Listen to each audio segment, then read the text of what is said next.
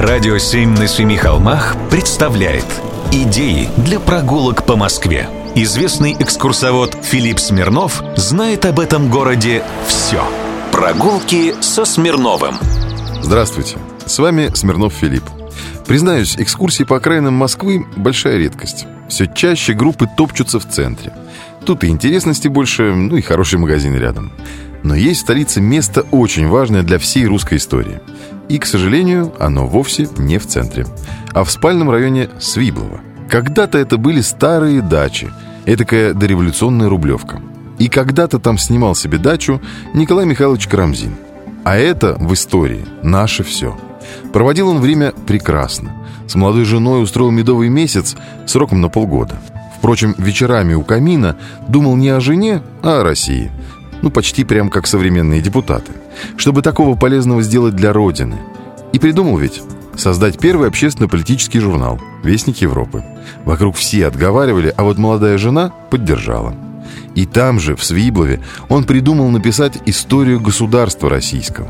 Это самый мощный и первый всеобъемлющий труд по истории нашего государства. Его когда-то читали так, как сейчас читают книги о Гарри Поттере.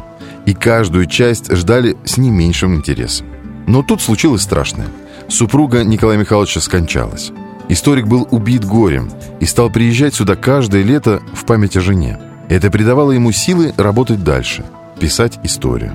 И эта история заставила и меня поехать в Свиблово.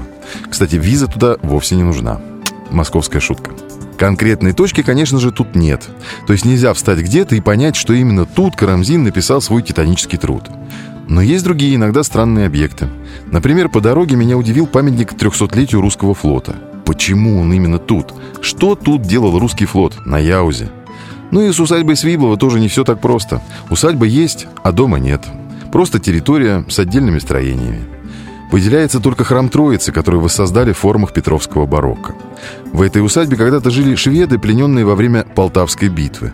На колокольне даже сохранился шведский колокол. Причем не из Икеи, а самый настоящий, трофейный.